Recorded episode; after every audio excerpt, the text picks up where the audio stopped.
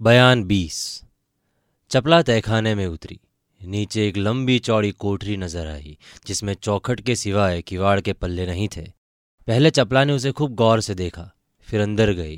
दरवाजे के भीतर पैर रखते ही ऊपर वाले चौखटे के बीचों बीच से लोहे का एक तख्ता बड़े ज़ोर के साथ गिर पड़ा। चपला ने चौंक कर पीछे देखा। दरवाज़ा बंद पाया। सोचने लगी, ये कोठरी है या मुसेदानी दरवाज़ा इसका बिल्कुल चूहेदानी की तौर पर है। अब क्या करें? और कोई रास्ता कहीं जाने का मालूम नहीं पड़ता। बिल्कुल अंधेरा है, हाथ को हाथ नहीं दिखाई पड़ता।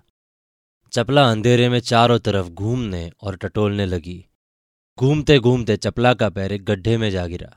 साथ ही इसके कुछ आवाज़ हुई और दरवाज़ा खुल गया। कोठरी में चांदना भी पहुँच गया। ये वो दरवाज़ा नहीं था जो पहले बंद हुआ था, बल्कि एक दूसरा ही दरवाज़ा है।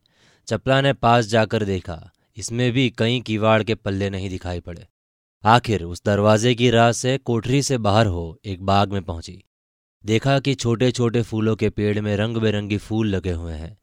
एक तरफ़ से छोटी नहर के ज़रिए पानी अंदर पहुंचकर बाग में छिड़काव का काम कर रहा है, मगर क्यारियाँ इसकी कोई भी दुरुस्त नहीं है। सामने एक बारादरी नज़र आई धीमे धीमे घूमती वहाँ पहुँची। ये बारादरी बिल्कुल स्याह पत्थर से बनी हुई थी छत, ज़मीन खंबे सब स्याह पत्थर के थे। बीच में संगे मरमर के सिंहासन पर हाथ भर का एक सुर्ख चौखुटा पत्थर रखा हुआ था। चपला ने उसे देखा। उस पत्थर पर यह खुदा हुआ था कि ये तिलिस्मी है। इसमें फंसने वाला कभी निकल नहीं सकता। हाँ अगर कोई इसको तोड़े तो सब कैदियों को छोड़ ले और दौलत भी उसके हाथ लगे। तिलिस्मी तोड़ने वाले के बदन में खूब ताकत होनी चाहिए, नहीं तो ये मेहनत बेफायदा है। चपला को इसे पढ़ने के साथ ही यकीन हो गया कि अब सब जान गई। जिस राह में से आई हूँ, उस राह से बाहर जाना कभी नहीं हो सकता। कोठरी का दरवाज़ा बंद हो गया। बाहर वाले दरवाजे को कमन से बांधना व्यर्थ हुआ, मगर शायद वो दरवाज़ा खुला हो जिससे इस बाग में आई हूँ। ये सोचकर चपला फिर उसी दरवाजे की तरफ़ गई, मगर उसका कोई निशान तक नहीं मिला। ये भी नहीं मालूम हुआ कि किस जगह दरवाज़ा था। फिर लौटकर उसी बारादरी में पहुँची और सिंहासन के पास गई। जी, में आया कि इस पत्थर को उठा लूँ। अगर किसी तरह बाहर निकलने का मौका मिले तो इसको भी साथ लेकर जाऊँगी और लोगों को दिखाऊँगी।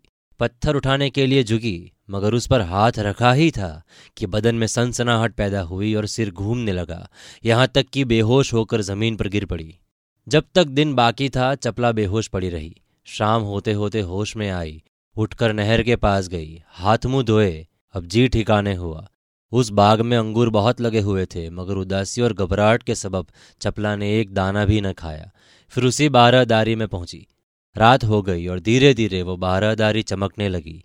जैसे जैसे रात बीतती गई थी बारहदारी की चमक भी बढ़ती थी। छत, दीवार, ज़मीन और खंभे सब चमक रहे थे। कोई जगह बारादरी में ऐसी न थी जो दिखाई न देती हो, बल्कि उसकी चमक से सामने वाला छोटा सा बाग का हिस्सा भी चमक रहा था। ये चमक काहे की है? इसको जानने के लिए चपला ने ज़मीन, दीवार, खंभों पर हाथ फेरा, मगर कुछ समझ में न आया। ताज्जुब, डर और नाउम्मीद ने चपला को सोने न दिया। तमाम रात जागते ही बीती। कभी दीवार को टटोलती, कभी उस सिंहासन के पास जाकर पत्थर को गौर से देखती, जिससे छूने से बेहोश हो गई थी। सवेरा हुआ, चपला फिर बाग में घूमने लगी। उस दीवार के पास पहुँची, जिसके नीचे से बाग में नहर आई थी। सोचने लगी, दीवार बहुत चौड़ी नहीं है। नहर का मुँह भी खुला है। इस राह से बाहर हो सकती हूँ। आदमी के जाने लायक रास्ता बखूबी है। बहुत सोचने विचारने के बाद चपला ने वही किया। कपड़े सहित नहर में उतर गई। दीवार से उस तरफ़ हो जाने के लिए गोता मारा। काम पूरा हो गया, अर्थात उस दीवार के बाहर हो गई। पानी से सिर निकालकर देखा तो नहर को बाग के भीतर की बनिस्बत चौड़ी पाया। पानी के बाहर निकली और देखा कि दूर सब तरफ़ ऊँचे ऊँचे पहाड़ दिखाई देते हैं, जिसके बीचों बीच से ये नहर आई है और दीवार के नीचे से होकर बाग में अंदर गई है। चपला ने अपने कपड़े धूप में सुखाए। अहियारी का बटुआ भीगा था, क्योंकि उसका कपड़ा रोगनी था। अब सब तरह से लेस हो चुकी और वहाँ से सीधे रवाना हुई। दोनों तरफ़ ऊँचे ऊँचे पहाड़, बीच में नाला, किनारे पारिजात के पेड़ लगे हुए। पहाड़ के ऊपर किसी तरफ़ चढ़ने की जगह नहीं। अगर चढ़े भी तो थोड़ी दूर ऊपर जाने के बाद फिर उतरना पड़े।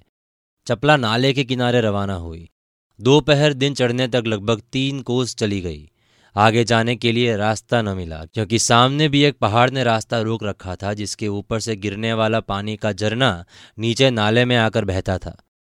पहाड़ी के नीचे एक दालान था, जो अंदाज में दस गज लंबा और गज भर चौड़ा होगा। गौर से देखने से मालूम होता था कि पहाड़ को काट कर बनाया है। इसके बीचों बीच पत्थर का एक अजदहा, यानी कि अजगर था, जिसका मुँह खुला हुआ था और आदमी उसके पेट में बखूबी जा सकता था। सामने एक लंबा चौड़ा संगे मरमर का साफ़ चिकना पत्थर भी ज़मीन पर जमाया हुआ था। अजदेहों को देखने के लिए चपला उसके पास गई। संगे मरमर पर पैर रखा ही था कि धीरे धीरे अजदेह ने दम खींचना शुरू किया और कुछ ही देर बाद यहाँ तक खींच लिया कि चपला का पैर न जम सका। वो खींच कर उसके पेट में चली गई और साथ ही बेहोश भी हो गई। जब चपला होश में आई, उसने अपने को एक कोठरी में पाया, जो बहुत तंग, सिर्फ़ दस बारह आदमियों के बैठने लायक होगी। कोठरी के बगल में ऊपर जाने के लिए सीढ़ियाँ बनी हुई थी। चपला थोड़ी देर तक अचंबे में भरी हुई बैठी रही। तरह तरह के ख्याल उसके जी में पैदा होने लगे। अकल चरका गई कि ये क्या मामला है? आखिर चपला ने अपने को संभाला और सीढ़ी के रास्ते छत पर चढ़ी। जाते ही सीढ़ी का दरवाज़ा बंद हो गया। नीचे उतरने की जगह न थी। इधर उधर देखने लगी। चारों तरफ़ ऊँचे ऊँचे पहाड़, सामने एक छोटी सी खो नज़र पड़ी जो बहुत अंधेरी न थी, क्योंकि आगे की तरफ़ से उसमें रोशनी पहुँच रही थी। चपला लाचार होकर उस खो में घुसी। थोड़ी ही दूर जाकर एक छोटा सा दालान मिला। यहाँ पहुंचकर देखा कि कुमारी चंद्रकांता बहुत से बड़े बड़े पत्ते आगे रखे हुए बैठी है और पत्तों पर पत्थर की नोक से कुछ लिख रही है। नीचे झाँक कर देखा तो बहुत ही ढालवी पहाड़ी, उतरने की जगह नहीं। उसके नीचे कुंवर वीरेंद्र सिंह और ज्योतिष जी खड़े ऊपर की तरफ़ देख रहे थे। कुमारी चंद्रकांता के कान ने चपला के पैर की आहट सुनी। फिर के देखा, पहचानते ही उठ खड़ी हुई और बोली, वाह सखी, खूब पहुँची। देख, सब कोई नीचे खड़े हैं। कोई ऐसी तरकीब नज़र नहीं आती कि मैं उन तक पहुंचूं। उन लोगों की आवाज़ मेरे कान तक पहुँचती है, मगर मेरी कोई नहीं सुनता। तेजसी ने पूछा है कि तुम किस राह से यहाँ आई हो? उसी का जवाब पत्तों पर लिख रही हूँ और इसे नीचे फेंकूँगी।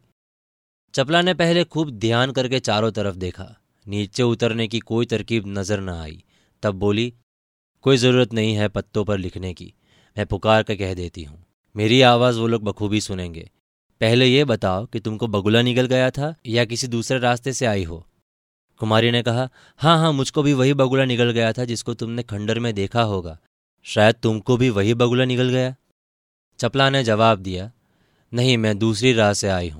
पहले उस खंडर का पता इन लोगों को दे लूँ, तब बातें करें, जिससे ये लोग भी कोई बंदोबस्त हम लोगों को छुड़ाने का करें। जहाँ तक मैं सोचती हूँ, मुझे मालूम होता है कि हम लोग कई दिनों तक यहाँ फंसे रहेंगे। खैर, जो होगा, देखा जाएगा।